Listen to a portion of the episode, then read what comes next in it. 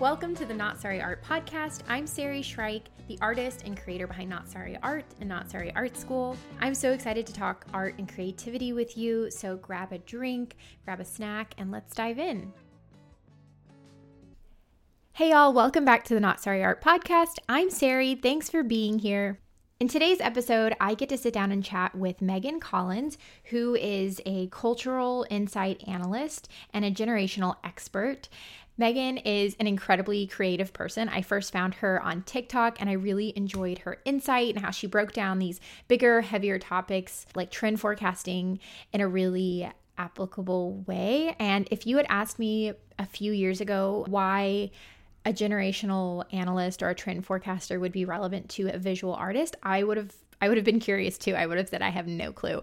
However, Megan, her content is one of those things where I listen to it kind of on my periphery, and then I find myself going back to it because there's something insightful about how creative people are inspired and our role in sort of the cultural ecosystem that I have found to be incredibly valuable. And I wanted to share that with you guys. Some of the questions we talk about are, what is the position of the artist in the cultural ecosystem, and how can trend forecasting and sort of the concepts behind it be useful for visual artists? We also talk about the importance of sort of cross-training as a creative.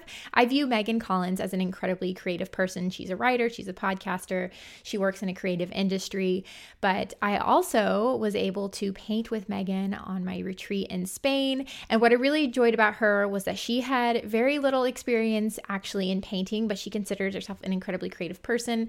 And I feel like it was one of those experiences where I learned as much from her as she did from me. And so we chat a little bit about the value of sort of pushing yourself creatively, trying out different mediums, even though it's not your typical wheelhouse, and how that can be an incredibly helpful process. And finally, we talk about how the isolation of being an artist at the beginning of the trend curve, which, spoiler alert, most artists are well ahead of the trend curve, how we can sort of support ourselves in that journey and not feel like we're speaking a whole different language than the rest of the culture. And I know as artists, sometimes it can feel that way when you are, deep into your work and it seems like you're the only one interested in your niche subject. It can feel a little isolating. So we talk about other ways that you can sort of support yourself.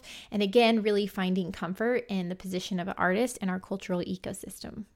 I so enjoyed this conversation, and I hope you guys find it really interesting and get something out of it. If any of those things sound interesting to you, then strap in. Let's dive into the episode. I want to say a huge thank you again to Megan Collins for sharing some of your time and insight with us. If you'd like to follow Megan Collins, you can find her on TikTok under the handle at VirgoLikeBeyonce. You can also listen to her podcast, Megan's Pod. I'll link it in the show notes. Thank you for being here. Thank you for listening. And I hope you enjoy the episode.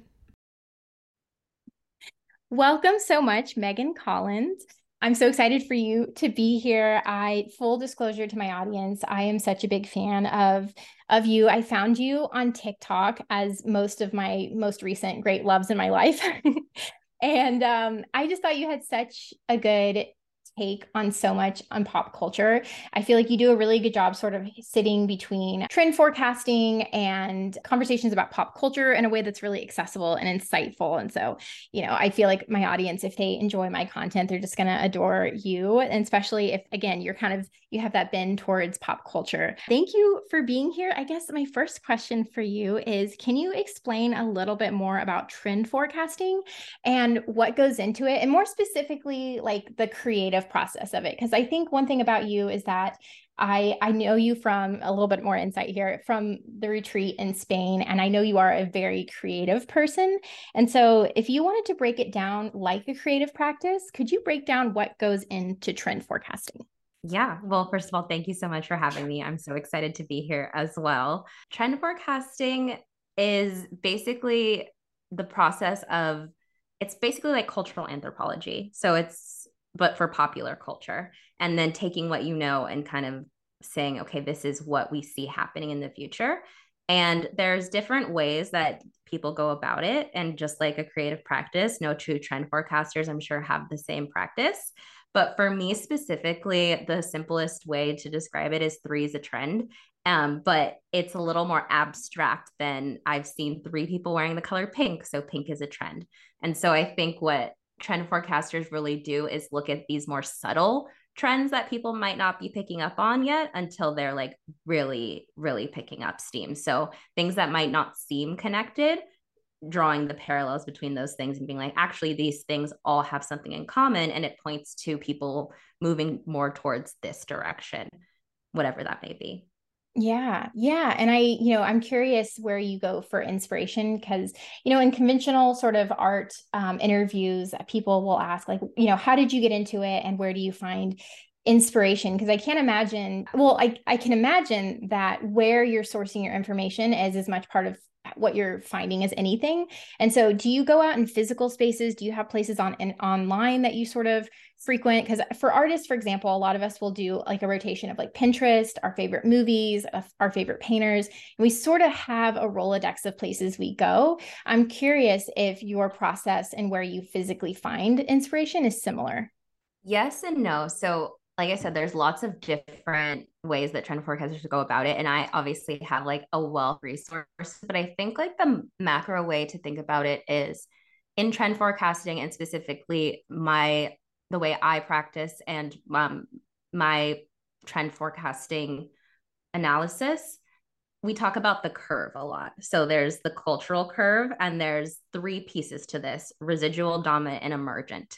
And the idea is that everything sits somewhere along that curve. Things have kind of like a cultural peak. When people are the most interested, that's when they're dominant.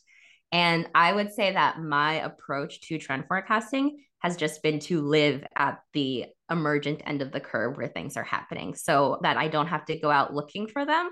I'm just simply immersed in it. And I do have a leg up living in LA. So, that's where there's a lot of forward thinking culture here, and a lot of like free thinking, and just, people are more open-minded to new things and trying new things. So there's that.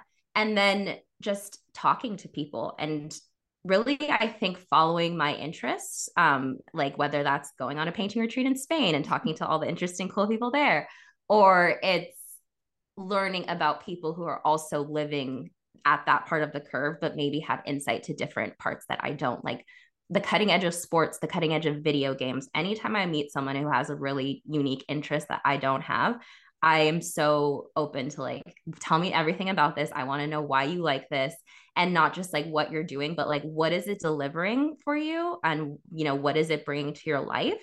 And so I find that that's easier to do, to just steep yourself in it, rather than say, okay, what's happening with, 25-year-old women. It's like, oh, I know, because I'm following the same accounts that they are on TikTok, and I'm like listening to the same podcasts that they are.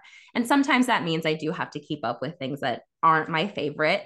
Like, I'll have to watch the top YouTubers just so that I know what's happening on YouTube, even if they're not necessarily my taste. But I think that part of what makes it interesting for me is to find points of entry that are truly authentic to me, and then really exploring from there. But really living at the emergent end of the curve.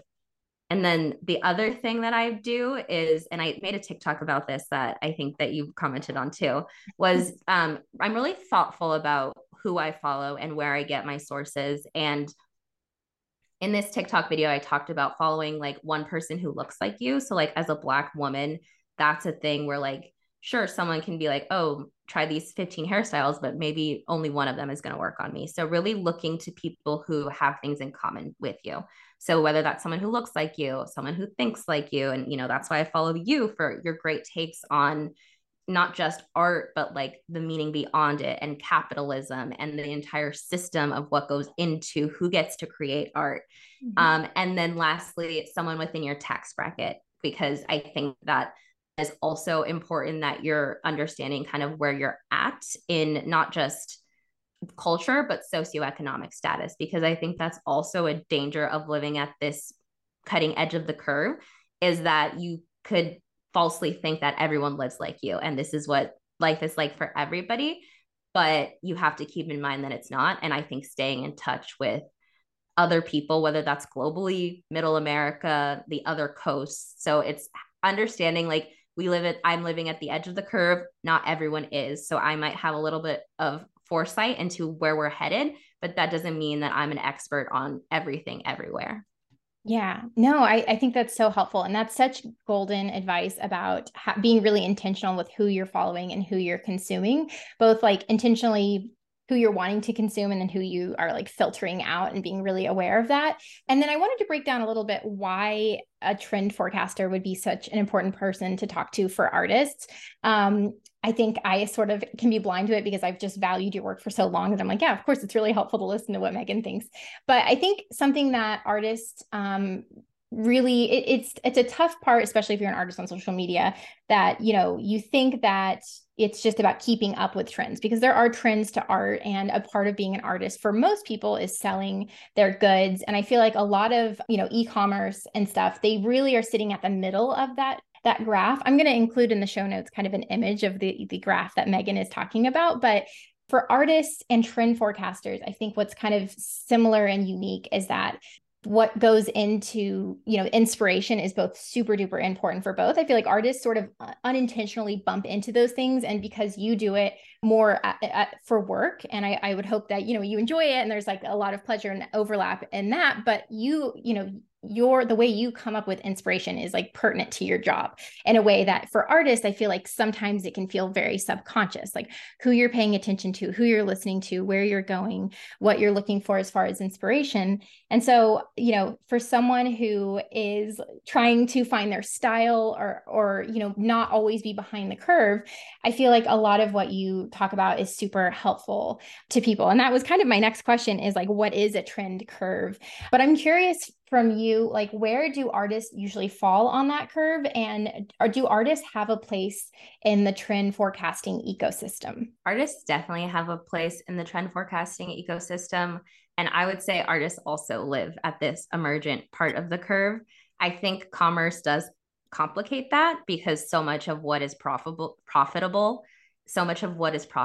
is in that middle part of the curve where things are really popular and dominant and not quite as cutting edge or challenging the status quo, which I think is kind of what artists want to be doing as far as I know. But I think one challenge for me too is understanding that my role in the capitalist system is to elevate things before they're popular. And I want to do that responsibly. So I don't want to take like an artist's work and say, disco balls are the next big thing. It's all about disco balls. I want to up level that somehow and say, there's this really great artist, Terry, who paints these disco balls.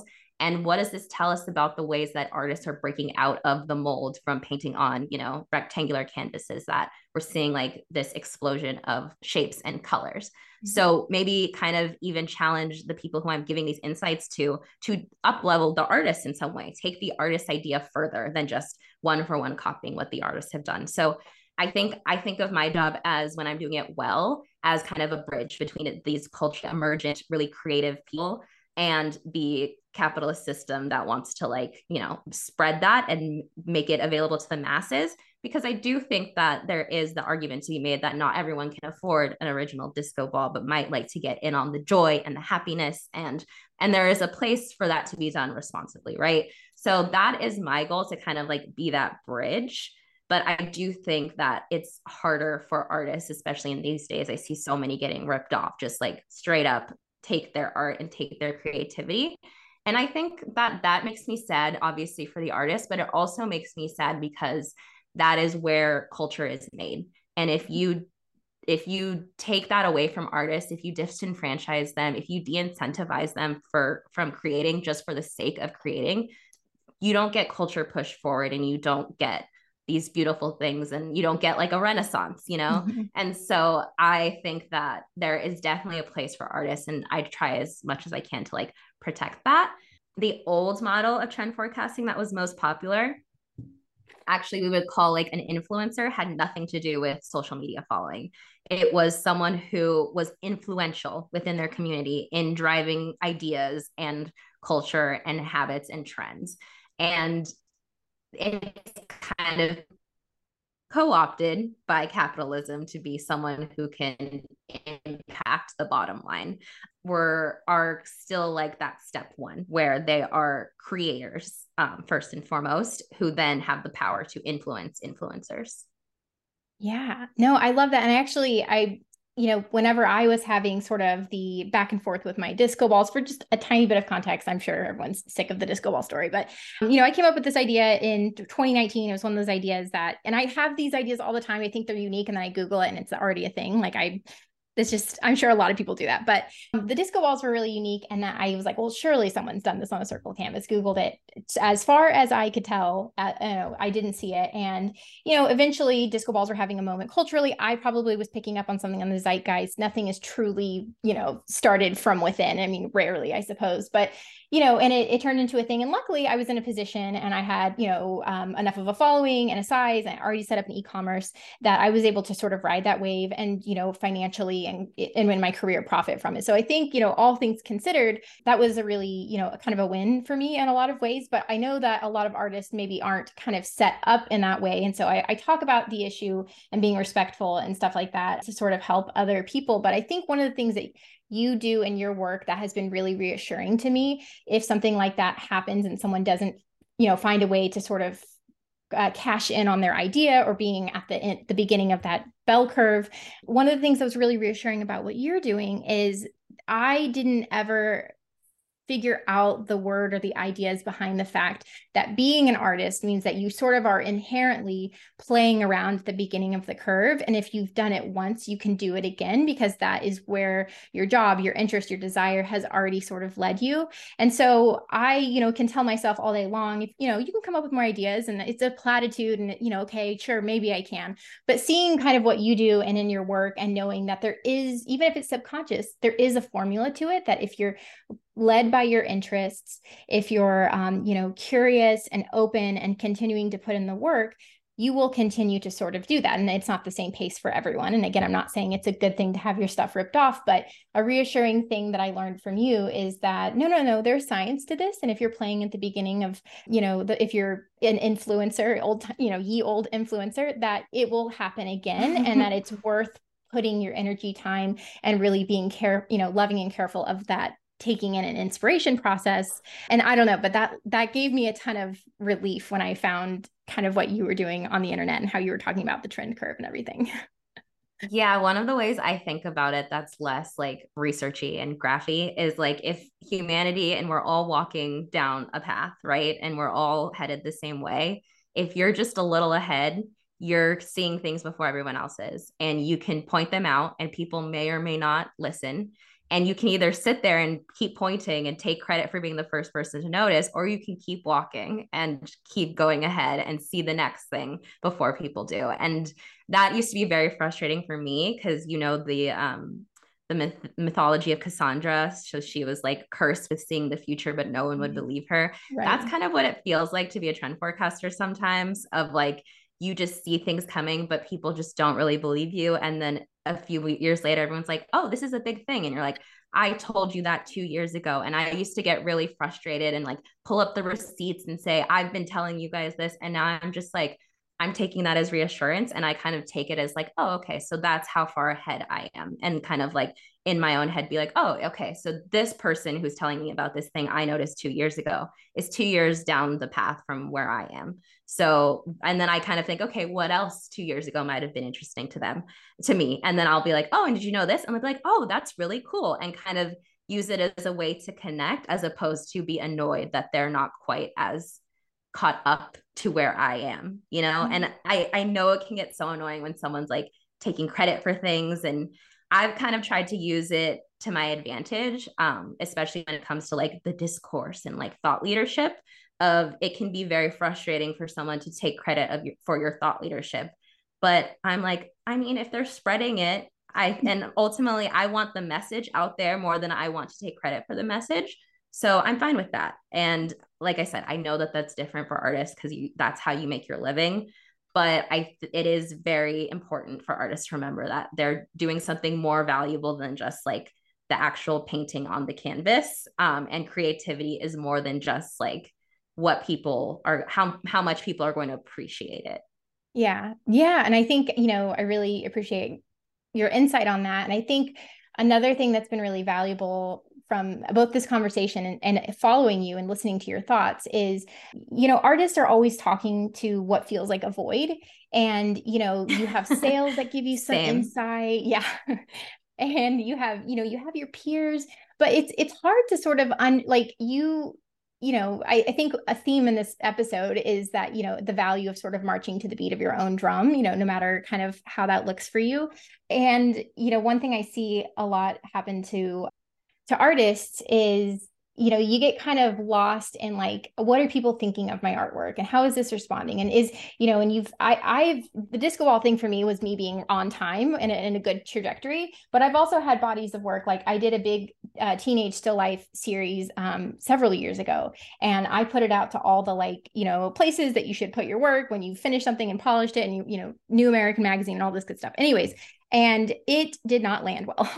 It was, you know, very feminine, very teenage. And very recently, like within the last couple of weeks, there's been some CDC reports and some really good discourse about like the pressure on adolescent girls. And that was something I was very intentional with the artwork. It wasn't just a cheap, nostalgic, you know, look at the past. It was, you know, the Sunny D jug because as a reference to Juno and what it looks like to be dismissed and then have the pressure of, you know, legislation, big, heavy front of mind legislation on your shoulders and sort of the dissonance of that emotion. And so when I made it, I was saying those things and it didn't land. And I had some people who were interested. And I think at the end of the day, if you have just like a small group of people who like what you're doing, you're gold. But now I'm sort of seeing other people who, you know, I won't get into the weeds, but who are saying what I was saying, you know, later. And that's fine. I've worked through that body of work.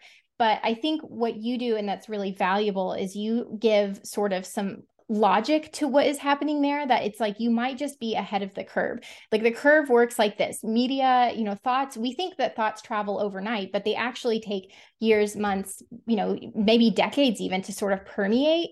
And it's been really helpful as an artist to understand how you break down trends. And as artists, we like to think that we're not about trends and we're above trends, but truthfully, trends are a lot of what we do. Granted, it's at the beginning of that arch, but you know, your commerce is attached to the middle, you being understood and accepted is attached to the middle. I mean, how many cases of artists who were like just never understood in their time and they died penniless, and now, you know, what they did makes perfect sense in the zeitgeist. You know, we see that over and over. And I think what you're doing, you know, talking about not only trend forecasting but culture and sort of giving examples in real time has been incredibly helpful to me, and I would assume to other people listening that that's going to be a really nice thing to think about. I mean, I guess so. My question for you is there something that artists should be thinking about? Like if they keep finding themselves way ahead of the curve, is there anything that you would, you know, tell them or like that would help them sort of ride out that gap where people haven't quite caught on to what they're doing and what they're making? I would have to think, to be honest, but my first instinct is just find your people. So when you talked about like your body of work, I think that was the first body of work I saw from you, the teenage girl still lifes. And that is something that is very important to me and my work and like what I do in my day job of like advocating for teenage girls. And, you know, your work impacted me and my stance on that. So it's like, while I may not have bought one of those pieces at the time, it still helps spread a message. And I think as I, you know, continue to go about my career and spread the word about you and talk about you, that's going to bring more eyes to that. And so I think the way I like to think about it is planting seeds, because especially when you're so far ahead, right? This path that we're talking about. So you got to plant seeds and then hope that other people water them and that they'll grow. But it takes time and patience. And even with me, I've been making content on the internet since I was like 13 years old. And I've only just now like started to get a following, you know what I mean? And not that I was ever trying, but it's just like, when it's like, I think there is something to when your time to be on the stage, you will be on the stage and people will be saying, okay, what is it that we need to learn from you? There is a little bit, it's crowded now with social media and all of that. But I think just trying to find your people, we're seeing more people, audiences, especially on social media, want more smaller communities. They don't necessarily want to follow the influencers who have, you know, 10 billion followers. And while that seems like, okay, what does that mean for me as an artist? that's going to trickle down throughout all parts of consumerism. And even as I've seen more interest in the art world, like, as I said, I live at the emergent end of the curve, and art is only something that I felt was accessible to me in the last few years through people like you. So as that continues to be a thing, it's going to be less about getting recognition from the mainstream art establishment and more of an established community, and having like a community of buyers and collectors and people who are interested in your work. And there is an element of art as kind of like, I've kind of been thinking about it like a Horcrux of like thought and ideas and like energies. And I think that that's something that's going to continue to resonate with people, and that they're going to want to buy art, and even just an art print from artists who they align with and their values, beyond just, oh, this will look good in this corner of my house. I feel like I had one other thought on that, but it escaped me. No, that's good. No, I love that. And that's really encouraging, I think, to hear for artists, because I mean, that's something I've thought for a while, you know, art more so than I think a lot of kinds of art, the visual art world has really had this monopoly. I mean, if you look at graphs, like it's, you know, I think there's like 90 artists that basically generate like 90 something percent of the income. I mean, it's a blue chip sort of game, and it's really not connected to, I think, what art is at its core, which is just visual communication. And so, you know, you saying that the internet is only now starting to be at a place where it's primed for that. I've certainly seen that in my work. People assume that it's like, in order to be a successful artist, you have to be able to cast this incredibly wide net. And I can tell you from personal experience that that's not the case, that really coming up with that small community and kind of, to your point, planting seeds, both in like the art that you're making and the statements that you're making, but also in the sense of community and really letting it be a slow, organic build. Because something that you reminded me of is things kind of have their time. And sometimes when you're picking up on something at the very beginning of that curve, you know, it's so quiet that it's like, no one has made the statement yet. It hasn't gotten to the part of the curve where there's someone with a sandwich board and yelling the thing that's happening, right? No one has made it a think piece yet. And so it's going to feel this like abstract, like, I don't know, man, I just adolescent, I feel like there's a lot of shame around it. No one's really talked about it, you know, and then by the time you're making art, you know, it does have this domino effect. And I think one of the messages I would want to make to someone who's listening to this episode is really urging them to listen to themselves and have patience, because even with like what you're doing, so, you know, you do a really good job sort of blending pop culture takes, you know, views on sort of like aesthetics and lots of other interests that typically feel like they fall on the other side of like deep critical thought. And I remember, and they're not, but I remember several years ago, maybe not a decade ago, I used to listen to this podcast called Things Your Mother Didn't Tell You or something like that.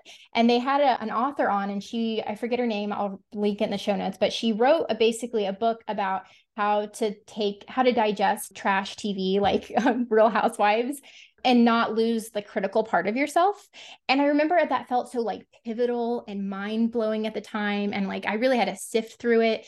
And it feels like what you're like that. So you saying what you're saying now, back then, I feel like I could see why that wouldn't land. We were not culturally, or at least I wasn't, primed to take in that information. It still felt like, you know, things that girls like, how can that be critical? And but now we're sort of at a place where we're like, oh yeah, no, that does make sense. It's actually another avenue we can break down values in our culture. And because I've learned from you, like, I know that those things aren't opposite. So, you know, I feel like even hearing you say, I've been putting out these thoughts for years, I've been working in this for years, and you having the patience to push through, and now you're sort of reaping the rewards and, you know, picking the flowers. If we're going to continue with the metaphor, it's just been a really cool process to watch, I guess. Yeah. And my friend Mary actually put it well. She said, it's very lonely at the forefront, because there aren't that many people just there with you, just by inherent, like the way numbers work, right? At the front end of the curve where there's only a few people doing something, there's just not that many people. And so you really have to try harder to seek out those perspectives, to feel like someone else is in it with you and having those same thoughts, because it can be like, am I crazy? Like, where is everybody else? Why is no one else seeing the thing that I'm seeing? And then a few years later, everyone catches up and you're like, oh, okay. And I feel like so much of my first like 5 years of my career was kind of just learning to trust myself, because I had to be like, really say, no, I believe that this is going to blow up. And so much of my job is predicting things, but it's having confidence in it, because if I don't believe it, the people who I'm talking to are not going to believe it. So I've had to learn, but I think it's important to do it, put it out there, and then you revisit the past stuff you did and you're like, oh, I was correct. And I'm not always exactly correct, but it's close enough, or I'm like, oh, I see how this event impacted this to go differently than we thought it was going to go. But having that to look back on is really reassuring and validating just for myself. Yeah. Yeah. And I love that you brought up trust, because that was something when, you know, you were talking that I kept thinking, it's like, yeah, you have to really learn to trust yourself. And certainly I think as an artist, it's the same thing. It's like, how do you, you know, tether yourself to this big, long project and pour all this money into this vision, and, you know, and maybe it won't pan out. And it is a real act of trust to be at that end of the inspiration end of the spectrum. And, you know, I'm curious, I know you are a Virgo and you're very organized. And I feel like you do a lot of great, you know, where my more cluttered Sagittarius energy, like, will do it all in my brain and try to get it figured out there. You do a great job, like, pulling things into the real world and making charts and stuff. Is there anything, if I could ask you, is there like a good companion guide to what should someone do if they're at that end, if they're at the lowly end of the pool and they're making work and they don't know if they should trust themselves? Like, is there some good practices that you would recommend for someone who's in that space of their career? Yes. So my biggest tip is to first, everything you do needs to be within your own nature. So I am just like an organized, note-taking morning person. So to tell you, like, get up every day, and I have 4 journals I write in, and they're all different topics, that's not helpful, because that's trying to be something you're not. And even with my trend forecasting, I have integrated into my life. And so I think that would be my biggest thing, is just kind of think about the places where you're just naturally getting inspiration. Think about how you're going about that and figure out how you can capture that. So one thing that I do, for instance, is I take a lot of my inspiration around, like, what people are talking about or what people care about from TikTok. And so I'll use the TikTok Save feature, and I'll make boards of, like, different topics. And maybe they're not something I'm researching for work yet or something I'm studying, just something I'm noticing. And then I'll be like, hey, actually, I've noticed that there's 17 videos about this specific book. Is there something that we should look into here? So it's not about trying to make yourself or make your habits into something you're not, but really what I call mining the process of that you're and formalizing how you already work. One thing that I've done that's kind of changed my life is weirdly tracking my cycle. And, like, different days, I'm different levels of productive, different levels of creative. Some days are better for writing. Some days are better for thinking. Some days I just want to clean. Mm-hmm. And so that's, like, just kind of like paying attention to your own natural rhythms and honoring them and working with them, as opposed to being so rigid with yourself about, like, I have to get in this many reps, or I must note take, because I've definitely done that and gone into extremes where I'm like, I'm going to write down everything I ate, everything I wore, and, like, going to have the most, like, comprehensive journal that there ever was. And that's just not realistic. So now I have journals that are, like, about things that I would already be thinking about anyways every day, but now I'm just sitting down and taking the time to write them down. So I think that so much of it, and me being really good at my job, has been not me trying to, like, be a certain way, but just honoring who I am, trusting that I'm going to see the trends, and that all I can do is sharpen the skills that I already have, rather than trying to make up some that I don't already have. Yes. Yeah. No, that's such good advice. And I feel like, you know, with artists, especially once you've made the plunge to full time, and not everyone has, and I think all varying levels of artists are totally valid, but sometimes when people make that initial jump, they sort of, and because now they have all this free time, they sort of try to, like, structure and rigid, and, you know, they're like, well, I'll paint 8 hours a day. And I find that what people tend to miss is, like, the inspiration part of what you're doing is actually pretty big. And it involves a lot of, like, what you were saying, listening to yourself. Are you a morning person? Are you, do you work seasonally? Like, really kind of, it's something that it seems so basic, but because of what we know about capitalism and how we are demanded to produce productivity, and, you know, and social media requires that to some, you know, similar kind of level that we, I think, sometimes can override our own instincts, our own, you know, desires, our own way that we sort of live.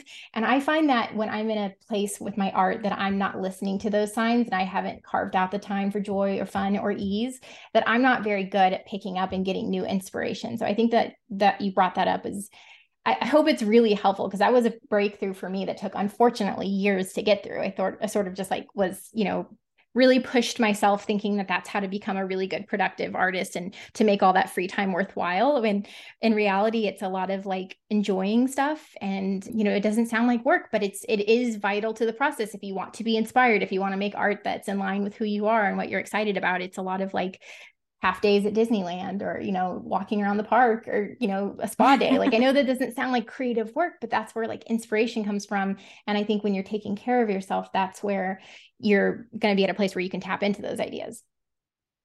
Totally. I always think of the show House, and he always has his breakthrough when he's doing something else. It's never when he's like in the OR or anything. He's always like doing something random, and then he puts it all together and breaks the case. And I think that that's often me, where like we're working on something at work and I go for a walk and then I come back and I'm like, I have the solution. So, you know, it's not, I think, like you said, capitalism makes you think like you must do these things and you all of these outputs. I personally am in a place where I luckily don't have to monetize my hobbies. And that's like a rule that I stick to, like, don't monetize your hobbies. I love my job, but anytime I've tried to be like, I'm going to like book and like talk about it, and it takes all of the enjoyment out of it and just hasn't been worth it. So I think it's about finding a balance. And luckily, I think now also we have like more of a culture of creation. Younger people are used to kind of supporting their favorite creators, being patrons of their favorite creators, whether that's through Patreon, podcasts, donations on various platforms. So I think that will also trickle to the art world, where it will become more normal for like the everyday person to be like, no, I am a patron of the arts, and these are the artists who I love. And hopefully we'll see that culture of creation spread there as well. Yes. I'm so glad you brought that up too, because that was another question I had as, you know, a generational expert. I'm very curious. So I have a hunch that the boundaries between creativity, like who is a creator, a formal artist, and who is a consumer, are going to become incredibly muddy. I think everyone is going to be part patron, part consumer, part creator going forward.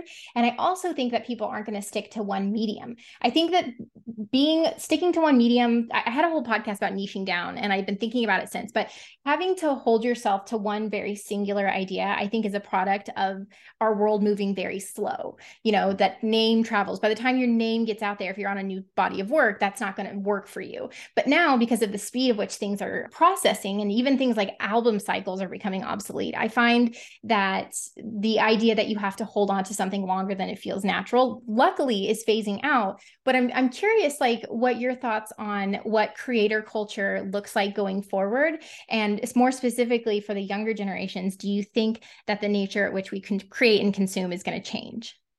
Yeah. You're so right already about the waters being muddied between like creator and consumer. That's even something that I talk about in my work in social media, of like, it used to be you had creators and viewers, and now you have this middle class of hybrid creators, and even it's become like a function of apps like TikTok, of like, to really truly participate in TikTok to even like 75%, you're likely making content. So we're definitely seeing that become more normalized. One thing that I like to do is like zoom out and think about like other forms of communication that revolutionized anything. And like the written word, for instance, you know, like I'm sure there were people having this exact conversation. Like, is everyone just going to know how to write one day? Like, what happens in that world? What does that world look like? And now we all have computers in our pockets. Yeah. So we're definitely moving towards a world of creators/consumers. And what I'm noticing is that the platforms who are succeeding are delivering on creativity tools. So tools for creativity. That being said, it just unlocks a different layer of creativity. I don't think it like replaces anything. I don't think it just makes it more accessible to more people. And I think that's why creativity is something that people are craving and actively seeking out right now, because they have access to it and it's something that they can do. And I think that it is also given people this notion of like, well, how come some people get to do this for a job and I don't? And like, you know, and I also think that there's just so many more people. And my friend has a digital strategy agency. And one thing I told her is like, you have to realize that a lot of people wouldn't consider themselves content creators, but they are, because maybe they're not the one talking to the camera, but they work for Coca-Cola and they're working on an ad campaign. They are a content creator. Or like any sort of marketing is content creation. If you write an email that goes out to 15 people every week, you're a content creator. Like if you're making PowerPoints, you're a niche content creator. Like, so everything is content, and not all of it is monetizable, but it is all about the thing. What does become monetizable, I feel like, is the pushing of boundaries and the pushing of limits and being someone who is constantly, expanding the limits of what is possible in a world where we have all the tools to do everything at our fingertips. Yeah, no. And that's so good. And it reminds me of like every once in a while, the statistic around like, they'll poll like the youngest generation and they'll say, 70% of them want to be influencers or YouTubers. And they always say it like in this doomsday kind of way. And I have never understood that, because all that tells me is that young people want to be creative and be themselves. And I feel like, well, that's such a great thing. If I raise a kid who really wants to be creative and be himself, I'd be pretty proud as a parent. And so, you know, I think sometimes people can get weird about it because there is such a scarcity mindset around the creator consumer model. And I think economics is a flawed science. I mean, I think I don't know, maybe that's just my personal take, but, you know, assuming that having abundance of new creators is going to somehow flood the market. You know, I can say personally, I know plenty of people who started following me just because it was easier on Instagram, and they would never consider themselves art people or consumers of art, and they didn't go to museums.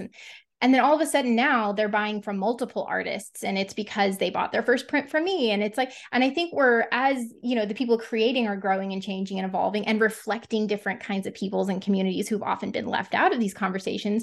I don't think it's that we're fighting for the same few people. I think more people are going to consume and create. And I think it's this wonderful abundance and growth, you know, for the most part. And so I don't know, I'm curious what you think whenever that little, I don't know if you've heard it, but that doomsday, you know, everyone wants to be an influencer quote goes around. Oh, yes. And I've definitely been one of the people presenting that. I don't present it as like a doomsday quote, but definitely like that social media is very top of mind and aspirational for these people. But I think you're so right. It's not necessarily that they want to be a social media star. It's that they see the autonomy, the creative freedom, the fun that these people are having, and they want to do that as well. And I think that it goes back to what I was saying about we're moving away from these mega influencers with 10 million followers and more towards meaningful connections and smaller communities. So I think that we're going to kind of see the more like village model, but like online. So you'll have like your little online village of people, and like everyone who's like ideologically connected and, you know, aesthetically connected, and everyone's going to have their own customized village of people that's just for them. And I'm sure the metaverse will find a way to like actually like make this a reality that you can see and be tangible for you. But it'd be like, imagine you go to Meganland and I have a museum and there's Sari's works of art, and you can visit, you know, my museum, and it's like the artists that are interesting to me. So yes. I think that's where we're headed. It's going to be like more democratized, I guess. Creativity is going to be more democratized, and we'll see fewer influencers who are massive. And the way I'm seeing that manifest now is everyone's like, culture's kind of mid, like everything's kind of boring. I don't know. It's not that good. But as someone who like studies this, it's because right now we have people catering to the majority, and anytime you cater to the majority and what everybody can agree on, it's watered down. Not that exciting. It's not going to like really move and resonate people, but it's just going to make everyone kind of go, yeah, that's good, I guess. Yeah, we all agree. But what people really want are those things that make them feel something, that really move them, that really hit on something that they are feeling, thinking about. And I think we're seeing the fatigue of the mass boring monoculture. And so I think we're going to have an overcorrection to microcultures and like these little smaller niche communities that are like hyper connected. We already kind of see this with like Clean Girl and mm-hmm. like Coconut Girl, but I think we'll see it in a more values driven way. Yeah, I think that's, and that's such, what you just said is like totally soothing for artists, because, you know, you get so caught up in like this idea that just because that's how the model's been, like everyone kind of has to like you in order for you to become successful as an artist. But I find that like the most community that I've been the most proud of to sort of create with my art has been often at risk of alienating people. So obviously when you make artwork that's mm-hmm. teenage girl specific, you're going to have a whole demographic that's going to plug their nose and run away. And I think that's why like I had up until really recently, like a 90-something% TikTok people who identify as female follower rate. And it was like 90 on Instagram. And it's in, you know, you think of that and you can think of it in terms of like, oh, that's such a loss. But I find that the more it's a delicate balance. And I think the way to navigate it is just like be really authentic to yourself. But I think it's a delicate balance of like the more you sort of push away mainstream culture, yes, okay, are you risking not having the next big art thing and becoming a millionaire? I guess maybe shoot your shot. But what you do when you alienate that and be authentic to yourself is you're finding people who are really excited about what you're doing because they're not seeing that reflected in other people. And so the more you can make art, you know, you think, oh, don't get too niche because then no one will find you. But if you continue to plug and make people who are really excited about you, you're going to be able to tap into things like word of mouth and people who are excited enough to buy something that costs $3,000, $4,000, $5,000. Like I can even tell you with like my bodies of work, like people love the disco balls, but I don't have too many people who are like, this changed my life in the way that other works that I've made are, and they're different. And there's, you know, not that I don't think anything's good or bad, you know, less good, less bad than anything, but I just think it's something that artists need to be really mindful of. And I think what you just said is probably soothing some people right now of like smaller, more niche groups, more tapped into your ideology. And yeah, I think that's really exciting to hear. When I first started going like pop, when I first started getting on the FYP a lot on TikTok, one of the comments I got most often was some variation of like, I had a similar thought, but I wasn't going to say anything, or this bothered me, but I didn't really know why. You really put words to it. And so there is value in that. And that is where you're going to get the most engagement of really those people who are seeing the same things that you are, but you maybe are 5 steps ahead of them on this trail. And you're able to point out the thing that's going to be interesting to them when they get to where you are. Yeah. I love that. And finding community. And that's always like my biggest advice whenever I, you know, if I ever meet someone and they're like, how do I be an artist? She's like, be authentic, which I think we've, you know, really covered, but then also, you know, grow a small community, and it can be really small. Like I know plenty of people who, you know, have, what is it, like 100 true fans kind of idea, but like a few thousand followers, and, you know, they're smart, they can monetize it. They've sort of adjusted their life to fit that kind of a model, but there's definitely ways, you know, to be an artist with a smaller community. And I think it's exciting too, to hear you say all that, because I think sometimes artists get this feeling that like, it's too late. There's already enough artists who are saying similar enough stuff. Like I can't add anything to it. And I vehemently disagree with that, because I think, you know, kind of one of the wonders of the world is like, there's no two people who are the same. And I think, you know, that's like a fact and we gloss over it, but it's like, it's miraculous. Like it really is special. And I think, you know, if someone doesn't feel like they're going to make art because they're going to just start making art like someone else, and that's totally fine, you know, to learn that way, I would say that you will eventually hit a fork in the road where you want to do something different. And that's where the magic starts to happen. And I would encourage people to, it's never too late. You know, social media feels saturated, sure, but there's more people logging on. There's more people who are getting into art all the time. Like I know as being a creator online that like I have audience turnover all the time. Like every 6 to 8 months, it feels like I get a whole different crop of people, and I have my, you know, core 20, but then like, it's really like it's never too late. And what you have to say is valuable, even if you don't feel like it is. I also think one thing we're seeing more in a shift towards social media, and in a shift due to social media and a change in marketing and just kind of consumerism in general, is that for so long, we've been focused on youth because that's who you're able to kind of form their opinions and then have a lifelong customer. However, I'm noticing and kind of predicting that as people have access to tools like TikTok and Instagram, it's less about what's popular and more about what is super relevant to them, even as they age. And so it's going to kind of like create these little generational bubbles of celebrity and interest and zeitgeist. And, you know, boomers have a zeitgeist, Gen Xers have a zeitgeist. You won't age out of the zeitgeist. You'll just age into a different one. And so I think that that's going to, I think the millennials are going to be the first generation who are really going to do this. And kind of, I've even seeing it of like, it used to be trends were always so youth driven. And now I kind of have to parse through and be like, even though this is a trend, it's a millennial trend and it's like driven by a bunch of 40-year-olds. And that is cool and interesting for me to see as a generational researcher of like, even the way we're going to have to look at generations is changing due to new technologies. So, you know, the way that things were isn't the way that they have to be necessarily. Yeah. Like you don't age out of like creativity. You know, I feel like since we have, you know, I feel like a lot of times like people's engagement on social media to me feels creative. Like I know people like to draw this big thick line in the sand between content creator, content consumer, I guess, and artist. And I don't think there is cut and dry as it seems. And so what's interesting about that is it, you know, millennials are saying, hey, like I still want to find and discover new things, new styles, new people, new books, new whatever. And I think it's, you know, it to me, it's a signal that like we are becoming a more creative culture. And to be fair, I think America's only had up to go. I think we, you know, because of how mass consumery and, you know, the legacy of America, like we really could only go one direction. So, you know, I think that that's a really exciting thing. And I guess if I wanted to encourage anyone, I would say like, it's never too late to get on social media because like, you're not aging out of things.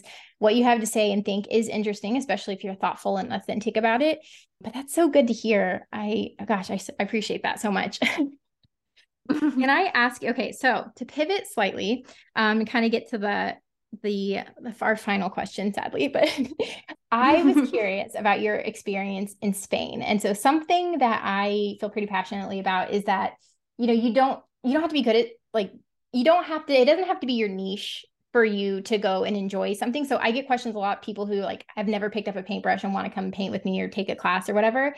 And I think sometimes people are so bogged down by the idea that they have to be instantly, and I'm saying good as in like you can instantly sell what you're doing and monetize it, that people become discouraged. But what was so exciting about having you and Capri on, another person who both, if you don't mind me sharing this, admitted that they had never really painted before and that they were total novices, but I had two people who were, who never painted and were in the course. And I feel like I learned as much from you guys as you did me. So it was such a fun experience, but I'm curious, like, how has that helped you in your other creative endeavors? Do you think more people is that a trend, if I can ask you that? And what are your thoughts? Well, it's definitely a trend because this year, the emergent conversation has all been about community and people looking to find community. And I see more and more people going on trips or like signing up for like these types of excursions around a hobby or an interest. And so that is definitely one way that I was like living ahead of the curve, and you too, by hosting it last year and like going to it. And I wrote about it for work and people found it really interesting. I went with the specific purpose of trying to do something I was bad at, because that is something I struggle with, perfectionism and not doing things, especially creative things, because I'm so hard on myself. And if it's not perfect, I get annoyed. And I think that taking the course that you did it kind of unlocked the idea for me that creativity is a practice. I didn't really understand that, and that there is a process to it. And I am a writer. I feel like I didn't say that before that, but I do now, because the way that you approached painting, I was like, oh, I kind of do this for writing. And like, since then, I feel like it's changed the way I write and my writing practice, so to speak. And so that's been really cool. And it's unlocked a lot of creativity for me. But I would say it also helped me understand it was kind of like watching an episode of How It's Made, and then you walk away with a whole new appreciation for whatever you're watching get made. That was me, and just art in general, and kind of art as a concept. And you talked about photorealism and it not being about capturing like what you're seeing, but kind of like the experience of seeing it. And that has unlocked so much for me, especially as we're talking about AI and AI generated art. And Lisa, who is also on the trip, talked about perception on Instagram. And I was like, this is why AI cannot actually create art, because art is inherently this process. It's not a product. And I think that understanding art has helped me understand creativity even more, even if I'm not a painter, so to speak. And I did have fun, and I do still paint sometimes. And I feel like I am a better artist for it in all of the things that I do creatively, even though I didn't like walk away from a Van Gogh. That said, I do want to go again if you do it. Yeah. I know you're doing it this year, but if you do it again next year, I'm definitely hoping to go. Oh, I would love that. Yeah. We're hoping to do it every year, but I love that. And something you said also reminded me, like I believe that the world is better with more artists in it. And I do use the term artist generously. I think we gatekeep it, and it's weird and creepy because like, who do we hurt? It's not like a structural engineer. Like I want those people to go through multiple testing before they can call themselves that, or a neurosurgeon. But an artist is such like, it's so innate to just being human. And like, I always ask myself when there's hesitation around something or a limitation, like, who does this help to uphold and who does it hurt? And for me, more people calling themselves artists hurts literally no one. It doesn't, I'm a professional artist and it doesn't hurt me if you call yourself an artist, you know? But I also think that, something you said reminded me that the more people create and kind of learn how it gets made, the more you have more insight into an appreciation for what you're looking at. And something else I feel like there's a bit of a scarcity model around, and there shouldn't be, is compassion. And, I deal with troll comments, somewhat on the regular. I don't do anything too incendiary, but when people say stuff about my art, I always go and see if they're an artist too. And I feel like the more people understood kind of what went into it, they'd be better consumers. And I don't mean better as in like, I would get less troll comments because who cares, but I mean better as in like your experience of the world changes when you are part of a creative practice and you realize how much goes into it. And, you bust through that Dunning-Kruger, whatever graph a little bit.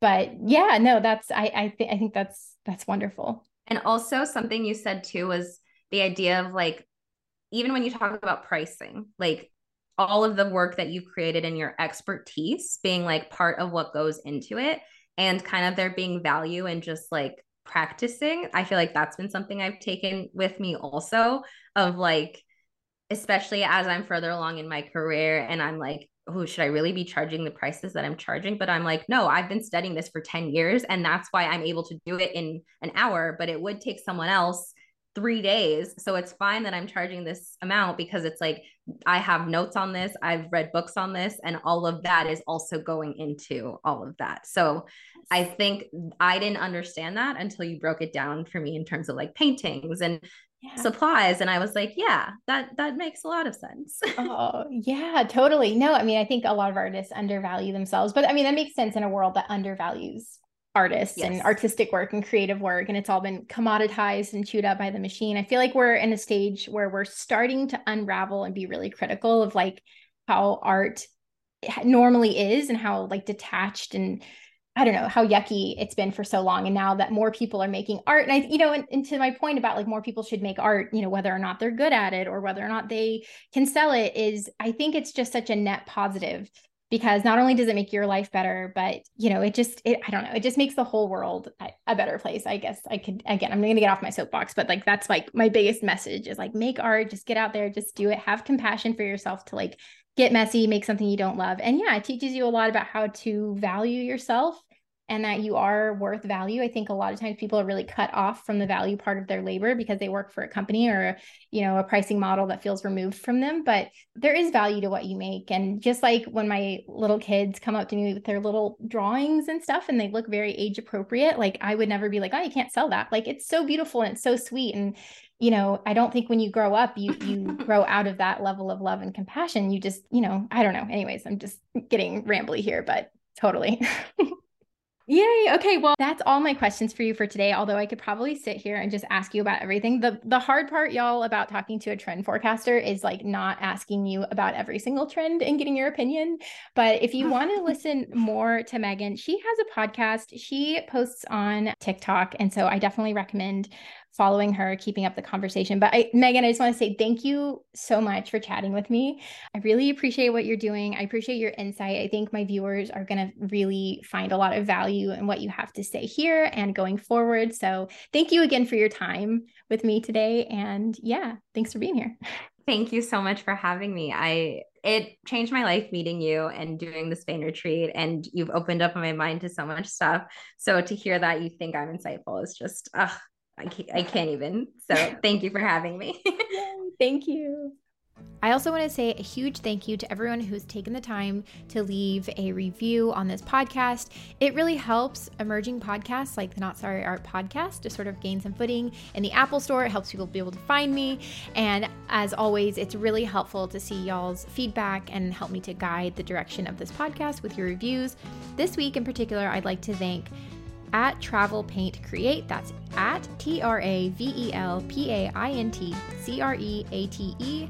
Thank you so much for your review. I really appreciate it. And if you want to have your handle read off on next week's episode, make sure to leave a review, leave your handle in that review, and I'll read it off. Thank you again. Enjoy the rest of your day, guys, and happy creating.